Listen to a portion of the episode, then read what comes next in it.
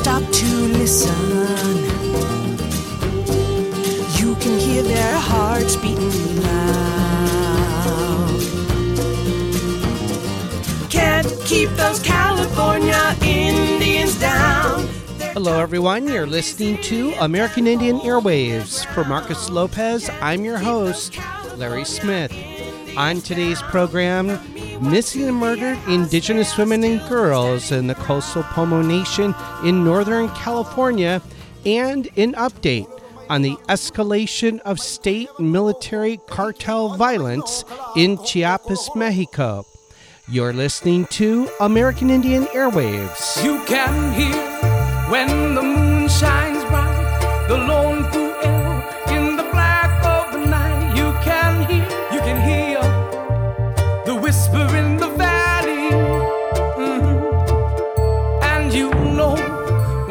when Kamakani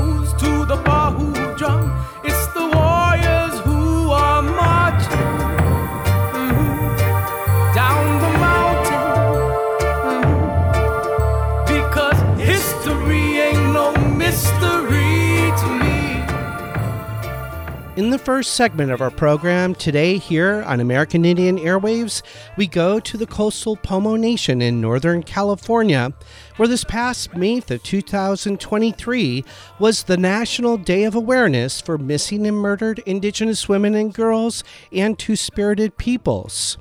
Marcus Lopez, executive producer and host of American Indian Airwaves, and myself have the honor and pleasure to speak with Bernadette Antoinette Smith of the Coastal Pomo Nation. She is a cultural resource specialist and a board member for the Xa Kako Dile organization, an Indigenous women's led organization. She's an environmental social justice activist as well as a language cultural revivalist. And now, Marcus Lopez and myself speaking with Bernadette Antoinette Smith on murdered Indigenous women in the coastal Pomo Nation in Northern California. when I was up in the Red Dress Day, the raising awareness and missing and murdered Indigenous women, girls, and two spirited people event program up in Laguna Grande Ballroom on Older Oldemeyer Center up in Seaside, California. I was impressed and honored to meet so many women that talk about what they say no more stolen sisters, missing and murdered indigenous women. And it was a powerful panel discussion. Within that discussion, I witnessed Bernadette Antoinette Smith, who gave a powerful presentation on her panel discussion. We have now, I want to welcome Bernadette Antoinette Smith on our program here on the American Indian Airways. Shemai, he'en maya iwa Shishima Imta Bernadette Smith, and I come from the Manchester Band of Pomo Indians up in Northern California. I am Coastal Pomo, and it's an honor to be here today with you. Thank you, Yahweh.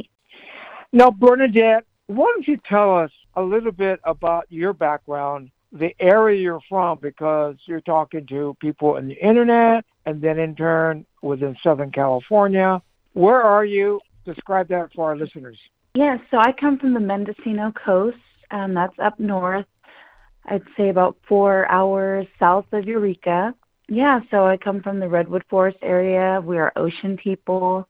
Um, we live in a small rancheria, they call it, up in Northern California. It's about 300 people or so living on the reservation. And yeah, it's a rural area, but we are definitely rich in culture and tradition. We have our spiritual dances and songs that still live on today. And yeah, we're very proud people of that. You have a very interesting history. I know that in Northern California, and there are many indigenous nations up there. But why don't you tell us a little bit about the Red Dress Day? What is the you're raising awareness, and that's why we, we're talking with you Mhm. about missing and murdered indigenous women, girls, and two spirited people. Give us an overview for our listeners about that. Yeah, so the Red Dress Day is to kind um, was brought out to highlight our missing and murdered Indigenous women and give us a day to kind of honor them and and raise awareness and recognize our sisters who have been lost or stolen. So, part of that being said, my part in that Red Dress Day was particular to me having um, my sister, Nicole Smith, who had been murdered in 2017. So, since then, I've been involved with the MMIW um, strongly.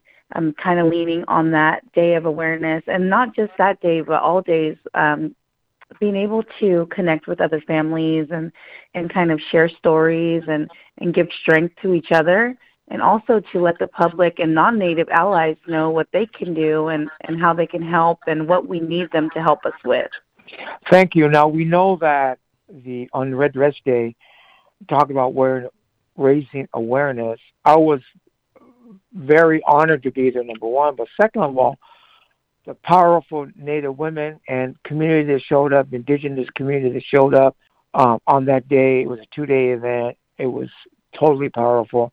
But also within that, and that's why we want to interview you, Bernadette, in order to raise awareness around the social justice community. There seems to be that room, in my opinion, should have been packed because it's such an important issue to Indigenous people across the board.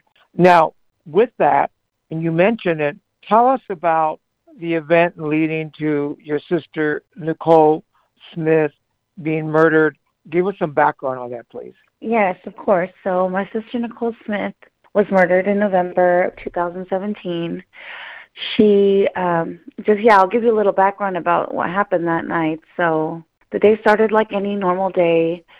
Um it was, you know, coming to be Christmas time next month, so we were putting up Christmas decorations, we were listening to Christmas music. And as it came to the evening time, I had a lot of my little cousins spending the night because everybody liked to come to Auntie Burns' house, you know, and, and hang out. And it was just a fun place to be. So you know, I had all my little cousins over and my best friend's daughter was there and my nieces were there. And of course my sister Nicole was there. And um, you know, so everybody's having a good time. Everybody went to bed and about four thirty in the morning I heard a really loud thump. It sounded like maybe a car hit the um hit my house on the rancheria. And um I woke up and I seen a lot of the kids were screaming and everybody was running around and my sister's boyfriend said you know, everybody get down, they're shooting the house up, somebody's shooting the house, and I was kind of just waking up from sleeping, and I was being, you know, bombarded with with all this commotion, and so we put the kids on the floor, and you know, I was doing a head count, seeing where everybody was. I then realized um, one of my nieces, who was 15 at the time, her name's Star Brightman, daughter, granddaughter of Professor Lehman Brightman, Mm. um, a very well-known professor throughout Native country. She had also been shot. She was 15 years old at the time. Um, we kind of were tending to her, and I went to see why my sister hadn't came out of the room yet, and uh, she was laying on the floor. And um, yeah, so that's kind of what happened there. We we discovered that she wasn't breathing. Called 911. Sister's boyfriend ended up taking the kids. We ran them across the street to my parents' house, who lived about three houses away from my house on the rancheria. So we took the kids there, and I stayed back with my sister, and we waited for what seemed like over an hour, uh, maybe even longer than that, to uh, for help to come to the rancheria. Yeah, and when they finally did arrive, they had my niece Star, who had been shot, walk off the rancheria down the road on this is like mountainous roads to get into the ambulance for safety way far away. So that was kind of one of our issues we had with them was um, you know, making my niece who had been shot, who was scared, who was frightened, who was a minor, walk from the home off Mm. the rancheria down the road, you know, it, it was kind of one of those things where we didn't understand why they did that department and and why they took so long to send an ambulance. But those are just some of those things that happen when we live in these rural areas where most of the rancherias in northern california are What about Nicole? um, nicole was the mother of three she was a sister she was a daughter um, she was a beautiful traditional dancer She was very talented. She was a preschool teacher at the Native American preschool in Pinoleville, California. She was uh, loved by a lot of uh, the children, you know, members of the Native community. She really had a, a big role in the lives of the Native children, teaching them language, teaching them song, traditional song. She really left a, a lasting impact on those children, who many of them came to her funeral and talked on be, her behalf, little children, you know, because that's how much of a um, of a beautiful person and an impactful person she was in our in our community. Now, when the ambulance took so long, what was the outcome? It was past the point of no return, or talk about that for us. Yeah. So um, as we were waiting for the ambulance, I did call back several times to 911, and uh, I asked them, you know, what's taking so long? Should I just put my sister in the car because she's like fading away? Mm. And they told me they advised me not to move her, to leave her there, and we we noticed me and my niece who had been shot were waiting there for help, and she wasn't breathing anymore. We couldn't identify any wounds they used a what they call a bird shot shotgun. So it had lots of little bullets. That, so I guess she had some. Later on, we found out they had entered her body at different areas that Mhm. eventually had caused her death. But so there was no physical things that we can see, like big shots or nothing, no bleeding, nothing like that. So it was kind of, in a way, it was not as as um, maybe traumatizing as it could have been if it was something like that she looked very peaceful. So, yeah, we were able to just wait with her, and we knew she had already been gone. So, Mm. you know, we do have traditional things that we do when somebody passes. So, we definitely turn to those things in that moment. We grabbed our traditional medicine, some angelica root. We, gla- we grabbed um, a traditional instrument we use to pray with, which is a Mhm, clapper. mhm. We call it a clapstick and sang some traveling songs for her, not just for her, but for our own comfort in that time because we were pretty scared.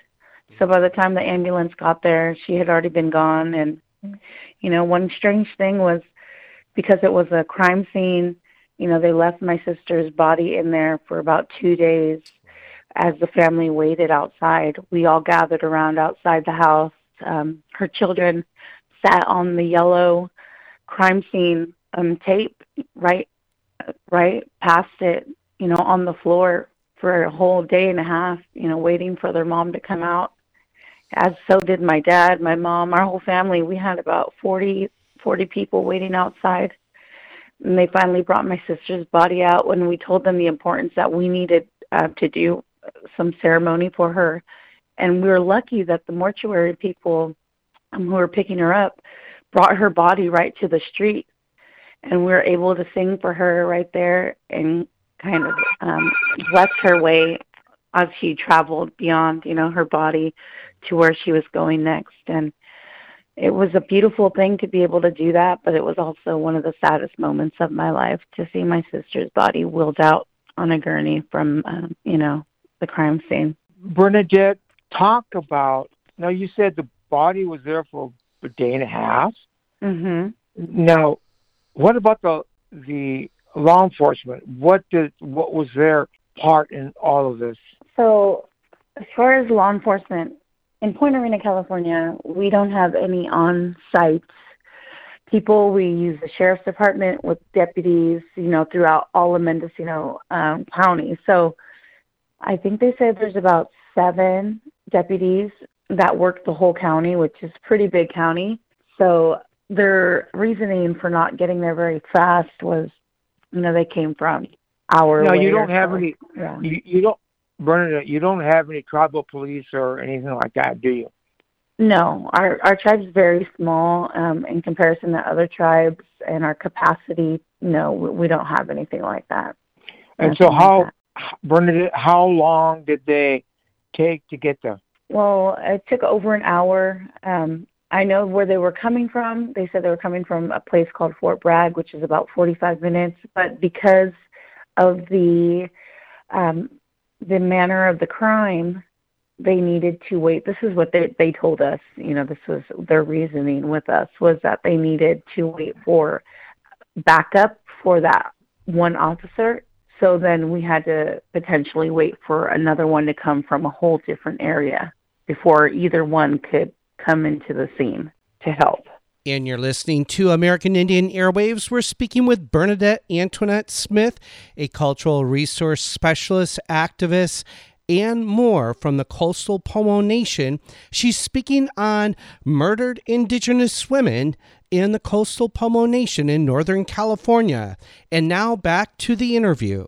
So that's what what happened there. Um, but of course, once they came in, and once the the sheriffs came, you know, they came in and seen my sister. They they called the ambulance, and then they determined that she had already been gone, and they just shut it down as a crime scene, and then basically brought in other investigators that weren't the sheriff's department anymore. They were, um, you know, the the investigation team, and they stayed there for two days and going in and out and you know doing all this measuring and all this stuff. And we were like okay something's going to happen you know something they're really taking their time here and you know taking all this time it felt like days you know and uh nothing nothing came of it.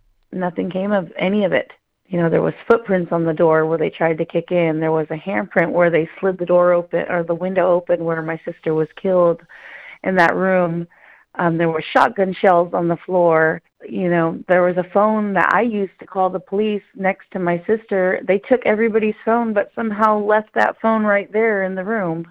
You know, I, I there was certain things that I didn't understand of, of how they did their investigation. You know, but I'm not uh, knowledgeable on that, so I can't say really they did something right or wrong. But there was a couple things that it just didn't seem like they were uh, thorough in what they were doing after the investigation and the detectives of the sheriff department reviewed everything, what came about uh, this incident? What happened afterwards, if anything? Yeah, so there was a few times when you know they interviewed me. They went through my phone. They went, you know, asked me who was I associating with recently in the past, or could there have been any, you know, people who wanted to see harm done to us? And you know we're like going through our our own minds of like okay what could it be? What could it be? So we're giving them all this information. They did arrest one guy who we suspected was involved um, later to just release him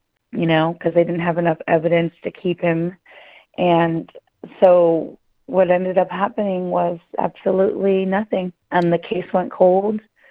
We were calling them often with leads that we were getting from community members talking and letting us know that they heard this or heard that. And you know fingers are being pointed. And and we let them know these um tips. And the sheriff's department told me that not to call them anymore they don't want any more information that every time we tell them something it's just wasting their time because it's leading nowhere so I told my mom right there with the sheriff on the phone because my mom was kept telling me, call the sheriff and tell him this, call him and tell him that every time we would hear something. So I was doing it and I told my mom, Mom, listen to this. This man does not want us to call him anymore. He does not want us to give any more tips. He's saying that's it. They're done with this. They don't want nothing more from us. And you know he's like i need to talk to your mom. Let me talk to your mom. And he tried to like apologize to her but it's it's what he said. He told us he, we were wasting his time. And for nothing to ever come of it.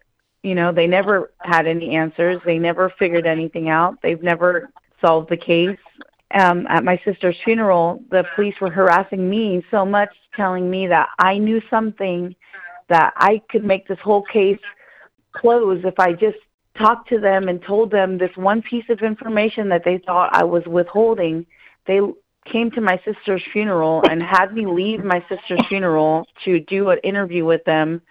I did. They picked me up from there. I went there to the um, sheriff's department's office, gave them this whole interview again, and nothing came of it you know so what they thought was so important that i needed to leave my own sister's funeral to come and, and interview with them they still didn't even do they, nothing absolutely nothing and that's the mendocino county sheriff's department what about um, the fbi was there any other either state or federal agencies that were apprised of the murder? And if so, what has been the outcome? Yeah, um, so there has been no resources through the FBI. We have some kind of agreement where the sheriff's department is in our our jurisdictional um, area, so we don't really have access to that, even though we are on federal land. Um, we use the California Sheriff's Department. So there wasn't anything done with that. Bernadette, thank you so much for sharing that with us. Um, I was wondering if you can give our listeners a sense of what home is and in relationship to who you think might be the perpetrators. And and so oftentimes you know when we think of missing and murdered indigenous women and girls and lgbtqia plus peoples you know we think of say the man camps for example um, the history of the logging industry the extractive industries uh, koa camps on the east coast that are you know um, can be hubs for uh, for trafficking. And I was wondering uh, for back home there in the coastal Pomo Nation, uh, give our listeners a sense of what home is like in relationship to the murder of Indigenous women. Yeah. So, unlike um, excuse me, unlike other situations where we hear about man camps and and things like that, here in Northern California, especially here in Mendocino County, it seems that lateral violence has been the factor here. Native on native right. crime happening here. A lot of that related to drug use, to alcoholism, homelessness, you know, broken homes. So it's definitely a case that I've seen more recently of lateral violence throughout our people here in Mendocino County. And that's kind of the the narrative that has been happening for the last few years is drug use happening, bad company, domestic violence, mm-hmm. kidnappings from other native people on other native people. So it's not really coming from the out, outside of our community as mm. much as it's within our own community. And that's where the unsettling, unsafe feeling comes in when you feel like you can't depend or trust or feel safe within your community. And our communities aren't very large, you know, so. Bernadette, that's why we wanted to have this interview with you because it's not a, it's a very touching scenario, yeah. you know, a murder of a Native woman, especially Nicole, your sister. And you made it mm-hmm. perfectly clear within the panel discussion that it, it, it needs to be resolved, you know, mm-hmm. that, and would there be because of the fact that 178 public law and all the reservations, you know, the sheriff or the police department are involved in the jurisdiction when something like this happens, you know, and whatnot, or more than that. But you said that after this, all the investigation, and I wanted to get to this because you spoke about it, about it's a cold case, so called, but it's not cold to you. It's very alive. Talk about mm-hmm. that, about ways and means in which, not critical of the sheriff department, but how the sheriff department did they do their due diligence from from your point of view, from the community's point of view, and then what is what is you saying this uneasy situation within the community about lateral violence?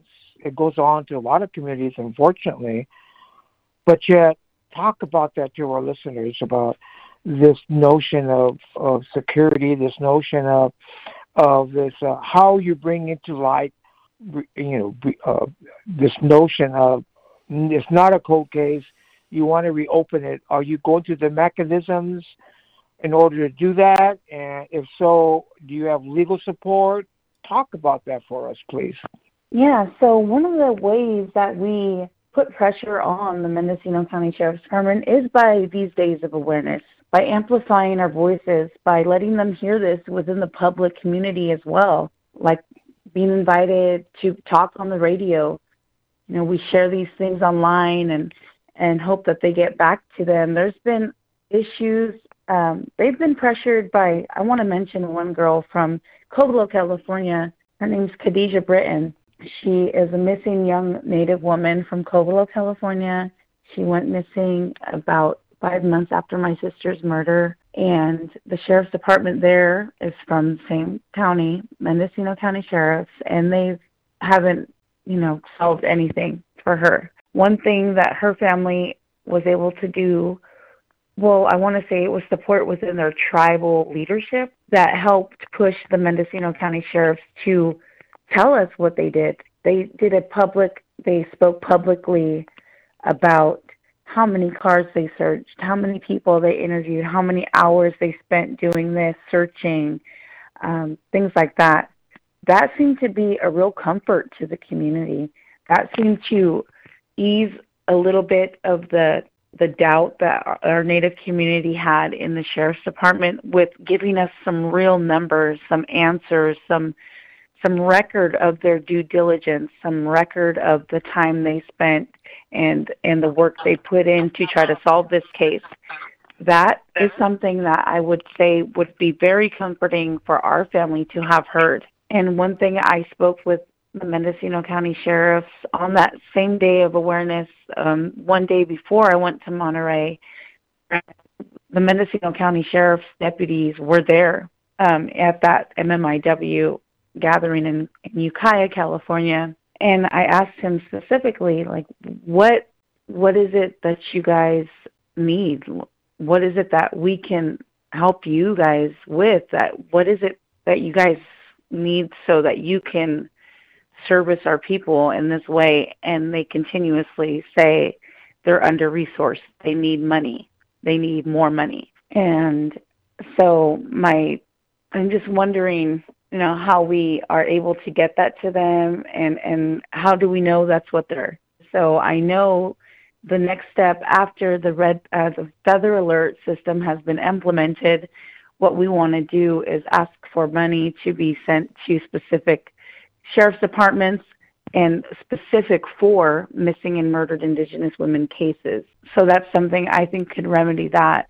Um, as far as lateral violence within the community we have to address that as a community, as a Native community. We need to have more programs addressing addiction, addressing um, alcoholism, and, and domestic violence. These are all things that lead to these types of cases that I've seen. You know, this is just from my personal experience. But from what I've seen is that these things are the, the leading cause of our missing and murdered Indigenous women in Mendocino County and it's up to community and tribal leadership to kind of take the reins on that and, and to guide us into the direction that we need to go. And I'm a cultural uh, person. I, I I practice traditional dancing and you know, singing, and for me, that's kept me grounded. It's kept me on a good path, and I know that's what the Creator has sent out and left for us to do.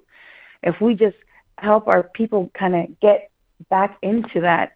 You know, we have a few traditionalists, but we need more. We need all our community to kind of gather around that and and really honor what the creator has left for us to keep our community safe. You know, we don't have room for alcoholism and drug use in in our ceremonies, and everybody knows that. And we need to make sure, you know, starting kids from a young age that they respect the ceremony and and stay in that good way.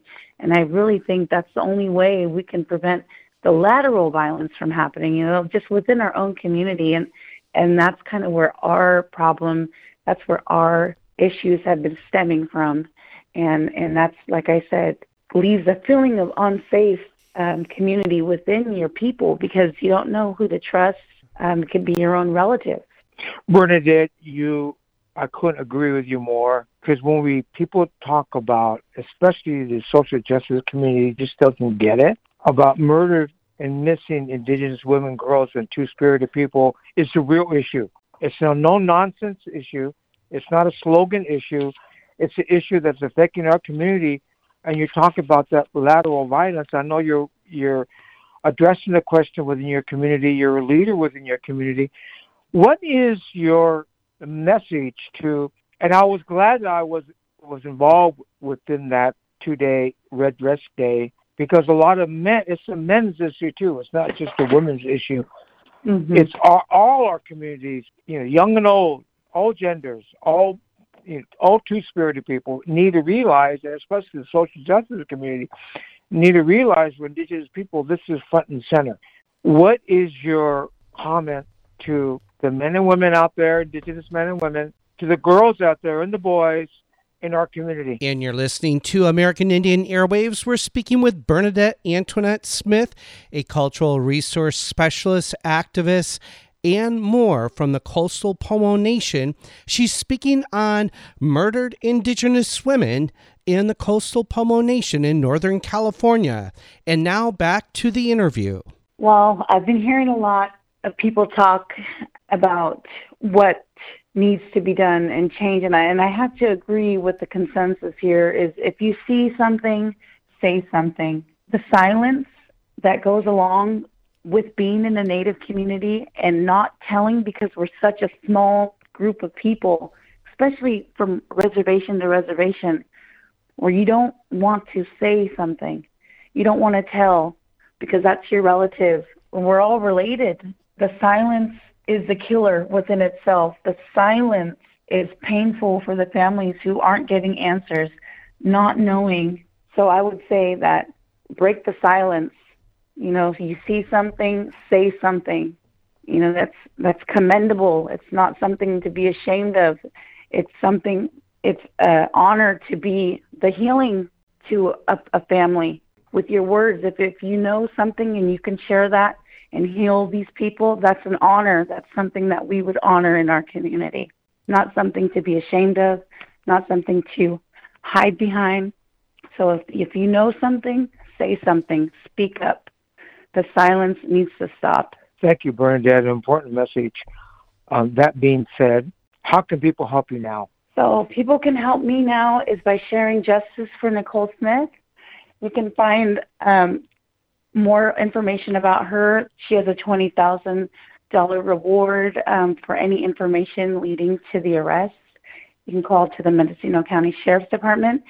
If you look up Bernadette Antoinette Smith on Facebook, you can find a lot of information about Nicole Smith there, and you'll be able to share her picture with the hashtag Justice for Nicole, and kind of just like I said, you know, getting her name out there and, and not letting her be forgotten always saying her name and, and not letting her name be forgotten, her memory.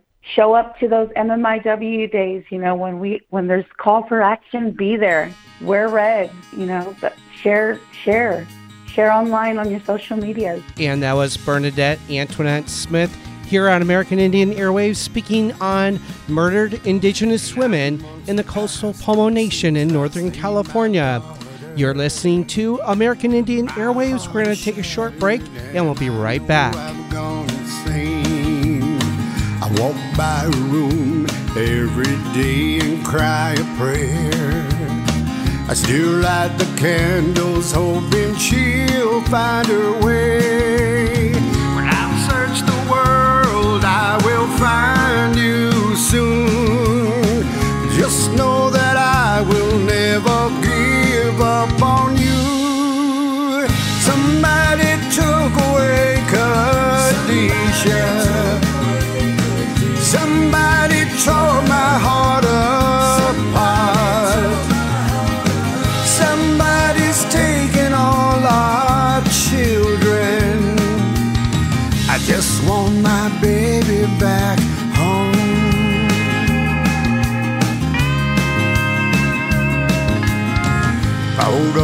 Memories rain an ocean of tears.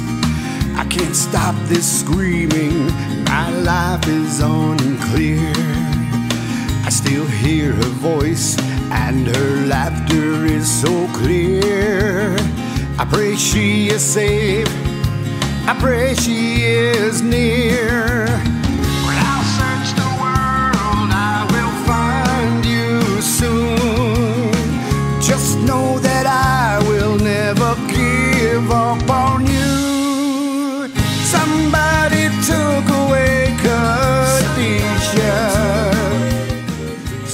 Song Khadijah by Tracy Lee Nelson here on American Indian Airwaves.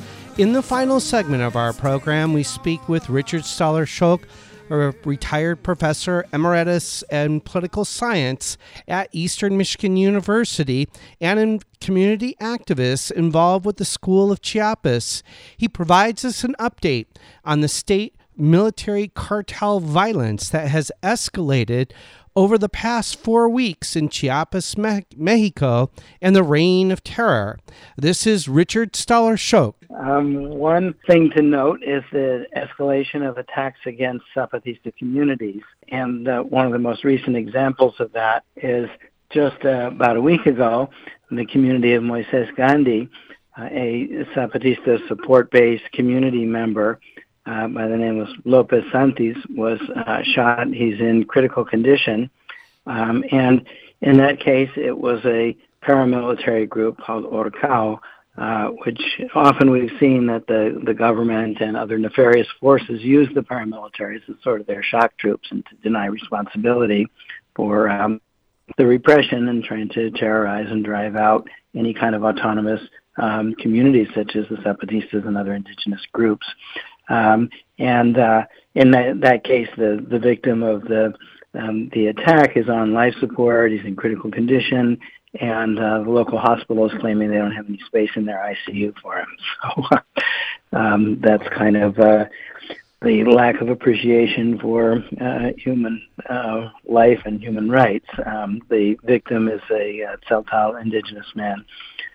Um, so that's one kind of uh, worrisome sign. There have been growing mobilizations and denunciations of the wave of attacks against uh, Zapatista communities. It's really the model of autonomy that I think is threatening to the powers that be because then the state and global capital can't control the land and the resources, much less the people uh, on those uh, territories. Um, so they're bound and determined to try to crush autonomous models such as the Zapatistas. Richard, how does this relate to other acts of violence related to indigenous peoples? Well, there's definitely an increase of violence in Mexico. The AMLO, the Lopez Obrador administration in Mexico has really done very little to um, address the roots of the violence. In fact, all they're doing is kind of attacking the press whenever the media tries to cover it or draw attention to it. So they're trying to basically just silence it, but the violence is continuing to skyrocket. So, for example, in the last week, um, the growing conflicts between two of the major uh, cartels, drug cartels, criminal organizations, the Sinaloa and the Jalisco Nueva Generacion cartels, um, has broken out in open warfare along the Mexico-Guatemala border in the area around Frontera Comalapa. mm. uh, and um, entire towns have fled into the mountains. Um, uh, people are just, you know, fleeing the the violence. It's mostly indigenous people living in that area and who have been uh, subjected to that. Um, and a new paramilitary group in that region called Mais which appears to be linked to the Jalisco cartel, uh, is doing a lot of the uh, terrorizing. And it's not insignificant, I think, and this is kind of looking at the bigger picture, that the violence in that region um, is not only in a migration route from Central America, but also near the community of Chicomuselo, where there is a Canadian operated and owned uh, mining operation uh, owned by the Canadian Blackfire Exploration uh, Company. Um, and so the Chicomuselo mine has been one of the focal points of clashes between indigenous communities defending land and territory and uh, global capital like these Canadian uh, mining companies. It was there in 2009 that um, indigenous activist Mariano Abarca uh, was killed uh, trying to defend the land and the territory and ancestral rights against the mining corporations and demand rights for the, the communities. Um, so what appears to be a shootout between cartels uh, often has other layers behind it. Um, the uh, criminal organizations sometimes uh, clear an area, and then that is very advantageous for global capital because there's no um, organized resistance anymore. They've all been terrorized into submission. And what about AMLO's administration? What's their uh, their hand in, in, in this situation? Well, um, even though AMLO came into office claiming that he was against neoliberalism, that he was going to uh, um, temper the forces of the global market with concern for indigenous communities, uh, we're just not seeing it. Um, he seems to have given a, a green light. In fact, he's a major champion of some of the most destructive of the investment mega projects, destructive in terms of um, the impact on indigenous communities and the impact on the environment. Uh, and just an example of this, um, just on the 18th of May, a couple of weeks ago, uh, AMLO issued a presidential decree uh, declaring that the, infra- the major infrastructure projects that uh, he's been promoting are national security matters, and therefore they can override any kind of environmental impact or other community rights that might uh, slow down the um, the advance of those devastating projects. Um, and this is ironic because the uh, Mexican Supreme Court uh, actually overturned a similar decree that AMLO had passed in, in November of 2021, but he's at it again um, the Supreme Court ruled in the last case that um, the decree violated the rights to transparency and access to information. So these mega projects, there are um, many, many of them, but uh, three of the exemplary ones uh, for the size and impact in, in Mexico are the so-called Mayan Train Project to connect a, a tourist route between the, uh, the Palenque ruins in the state of Chiapas to the various Mayan sites in the Yucatan Peninsula.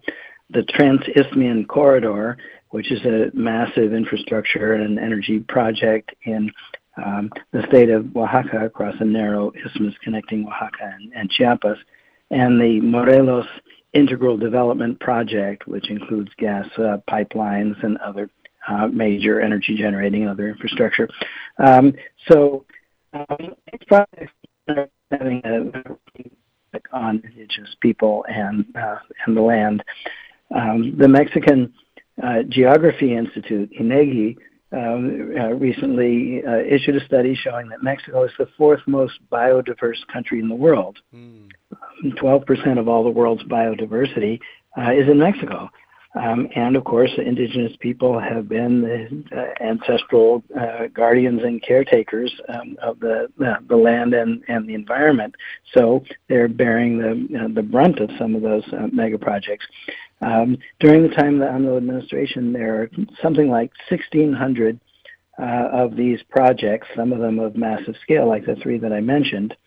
Um, and um, a recent article in the, the business magazine Forbes said that uh, 40% of the attacks on environmental defenders, violent attacks, uh, were committed directly by the forces of the state. Mm. Um, another 39% uh, were unidentified, meaning they're either the state or uh, criminal organizations or transnational corporations. And frankly, sometimes those different violent operations are hard to distinguish from each other. Um, and that, that same report that I mentioned by the Geography Institute um, showed that 39% of all the forests and 60% of the jungle territories in Mexico are in indigenous lands. Um, the state of Oaxaca, for instance, where the Trans-Isthmian Corridor uh, is underway as one of these mega projects, is has the number one uh, largest percentage indigenous population um, in Mexico, and it's also the state that is the number one in um, number of violent attacks on environmental defenders. Um, a major example there is a an energy generating hydroelectric dam, the Paso de la Reina Dam, where in early 2021, five environmental defenders were killed just in the first few months of the year in um, clashes over that um, mega project.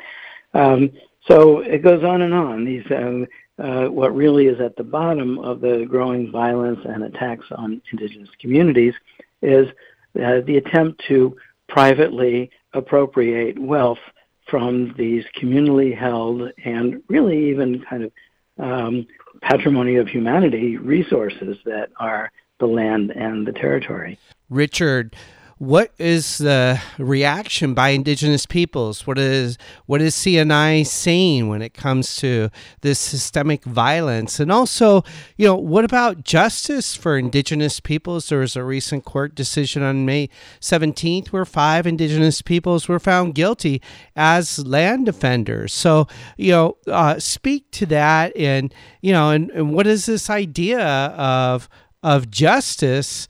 in response to state military capitalistic violence perpetrated against indigenous peoples. Sure, the judicial institutions are not providing um, much comfort uh, for indigenous people and really for justice uh, in Mexico.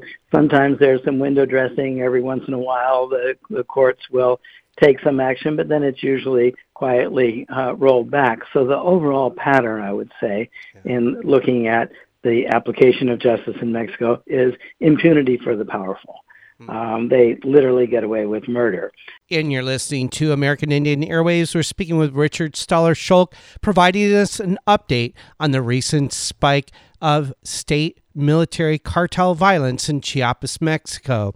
And now back to the interview. And in uh, a few cases, when there's enough, mostly international pressure, um, then there might be some arrests and uh, even some convictions, but then usually the sentences are quietly rolled back and um, commuted. So that's kind of the, the pattern. Um, the um, indigenous organizations, like you mentioned, the CNI, the National Indigenous Congress, um, have definitely been uh, pushing back. So, for example, um, there's been a pattern of not only allowing um, the powerful to go free for their crimes, but also imprisoning the less powerful who are political activists on trumped up charges. So um, the CNI uh, has recently issued statements demanding the release of political prisoners, one of whom is a, uh, a Zapatista support base community member who's become the focal point of a lot of these campaigns to draw attention to the inadequacy of the judicial system, Manuel Gomez Vasquez. Um, and then there are many other uh, victims of the practice of forced disappearance, which if we go back to the old nasty dictatorships of the 1960s and 70s in South America, uh, the Pinochet regime in Chile and so forth, uh, that was a technique to simply make the inconvenient people vanish and never accept any responsibility for what happened to them. Um, but uh, communities are pushing back and they're saying, no, you know, until you present uh, those people uh, alive, um, you know, we're we're considering the crime to be an ongoing crime and the state to be complicit until it effectively investigates and punishes the uh, the perpetrators. Um, another example of sort of the resistance and, and pushback is um, recently there was a, a, caravan, a sort of uh, investigative journey uh, organized across southern Mexico um, by a number of indigenous groups. Um, the uh, project was called The South Resists. Mm-hmm. And uh, the delegates, there were 940 participants in this uh, caravan, traveled from late April through early May all across uh, the uh, south of Mexico and up into the Yucatan Peninsula, uh, primarily heavily indigenous uh, regions. They came from uh, 40 different indigenous groups all over the world and um, represented 27 Mexican states and 30 countries. Um, and they just issued a statement at the conclusion of that uh, sort of investigative tour um, demanding not only the release of the, the political prisoners, but also cancellation of some of the most destructive mega projects like the so-called Maya train, mm. um, which is not Mayan at all. It is imposed on Mayan people. Um, and they've also, uh, in their statement that just came out, um, the South Resist Caravan uh, called for justice for the victims of femicide, another pattern of violence uh, throughout uh, Mexico, and they demanded an end to racist immigration policies. Um, so, for example, the Mexican Immigration Institute refused to allow uh, the daughter of Berta Cáceres, uh, the Lenca indigenous Honduran woman, activist, environmental defender, they refused to allow her into the country, so she couldn't participate in the, the caravan. No particular reason other than that she was an indigenous activist and uh, environmental defender. Um, so all these things are being um, sort of gathered together, listed, and systematically uh, denounced in an organized way uh, with uh, evidence collected by indigenous groups, such as, as this uh, caravan of the South Resist. So uh, people are definitely not taking all this lying down in the communities. You touched on. Um you know, migration through uh, Mexico Guatemala border there in Chiapas, and then uh, you ta- mentioned um, migration in in response to this uh, past question. I was wondering how does that relate to the state violence under AMLO's administration with the recent Biden administration's ending of Title 42? Yes, migration has definitely been a focal point of a lot of uh, violence. The migrants have been victimized by everyone from the state to the criminal organizations um, all along the path. Uh, desperate people who are fleeing one form of violence in their homelands, often in Central America, but many are fleeing from violence in parts of Mexico as well and other parts of the world. So they're fleeing that violence, and then they are um, the targets of violence, of predatory violence, especially kidnapping and extortion, all along the route, trying to get to the northern U.S. border. Well, first of all, on the southern uh, Mexican border, the U.S. has kind of exported its anti-immigrant repression to Mexico by pressuring the government of Mexico um, to um, be a kind of first line of uh, of a wall of sorts, a figurative wall at the Mexico-Guatemala border. Um, so uh, going back a few years, the U.S. and Mexico signed uh, an agreement called the Southern Border Plan, uh, in which Mexico agreed to stop Central American migrants at the southern border. And well, that's precisely where this flare-up of violence is, is occurring um, uh, in the Frontera Comalapa, the region on the Mexican-Guatemalan um, border. Um, the AMLO administration created a new militarized force called the National Guard, which never existed in Mexico before. And even though during his campaign he promised that it would not be uh, subject to control of the military, he immediately uh, did the opposite and appointed an active duty general to head the National Guard and is heavily militarized. Many of those um, new National Guard militarized forces have been sent to the southern Mexican border uh, ostensibly as part of a so-called war on drugs, but we see that they're nowhere to be found when these shootouts are occurring between the the cartels. Uh, so they're definitely not interested in controlling the uh, the criminal violence, but they do seem to always show up uh, in and around Zapatista communities and other autonomous communities to intimidate and uh, terrorize.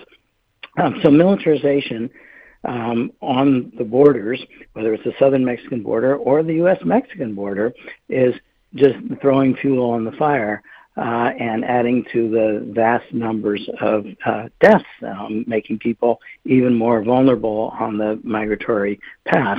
So when the Biden administration went back to the Trump era policies, well, first they uh, they tried to invoke this thinly veiled uh, health pretext for um, violating international law and excluding asylum seekers, uh, flagrant violation of the international requirement to give people the opportunity to seek political asylum.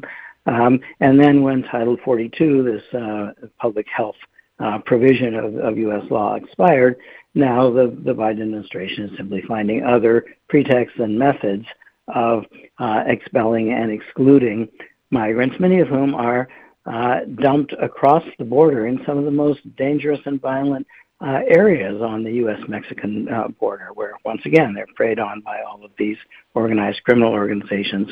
Um, so it's a, a terrible situation in which the governments of the U.S. and Mexico are both kind of complicit, at best looking the other way, uh, and creating the conditions for this violence, all the while that they're claiming that they're um, dealing with uh, supposedly issues of national security or uh, reducing the, the flow of drugs. Richard, when I'm listening to you, I'm thinking of um, uh, not only the militarization of the border along the colonial nation states of Mexico and Guatemala, but I think of uh, indigenous peoples whose traditional and or treaty homelands are separated by these colonial borders, whether it be, for example, uh, the Mohawks in, in the northeastern part of the state, uh, whose traditional homelands also include, you know, Canada along with the U.S., and then here in the U.S., like Lipan Apaches in Texas and Mexico, the Kumeyaay people, right? All these colonial uh, borders have been militarized that make it difficult uh, for the indigenous peoples in in these respective areas. So, how does that affect indigenous peoples along uh, the imposed colonial borders of Mexico and Guatemala? Sure, these borders um, didn't exist before they were imposed forcibly by the violent exercise of settler colonialism. Um, in the tradition of indigenous peoples throughout the Americas, um, the uh, Guna indigenous word for the Western Hemisphere uh, is Abya Yala. Uh, the conception is that these are one land, one unified landmass from uh, Alaska to Tierra del Fuego, um, where people live, uh, and people live in harmony with the environment.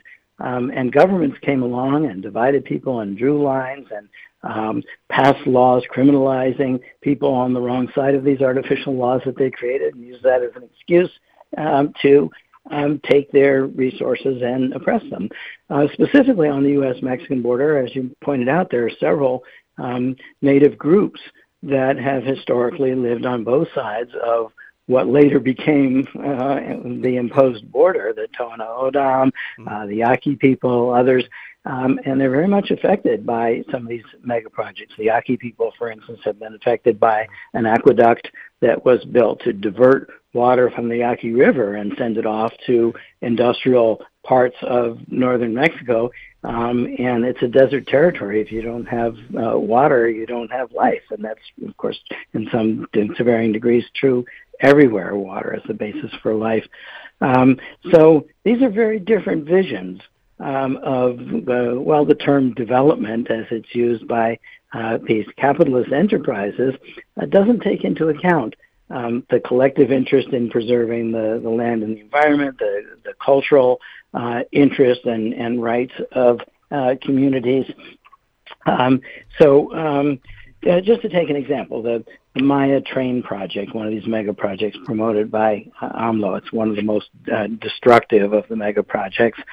Um, it's um, it was uh, some studies have recently shown that there are over 6,000 underground caves uh, filled with water uh, called cenotes in that region in the path of the, of the train that are at risk of collapse and devastation uh, if the train project goes through to conclusion. Those cenotes are ancestral sites where the Mayan people have performed um, religious uh, and spiritual uh, rituals. It's uh, very important for the culture of the peoples of that territory, so that many Mayan activists in the Yucatan Peninsula have referred to this as cultural genocide.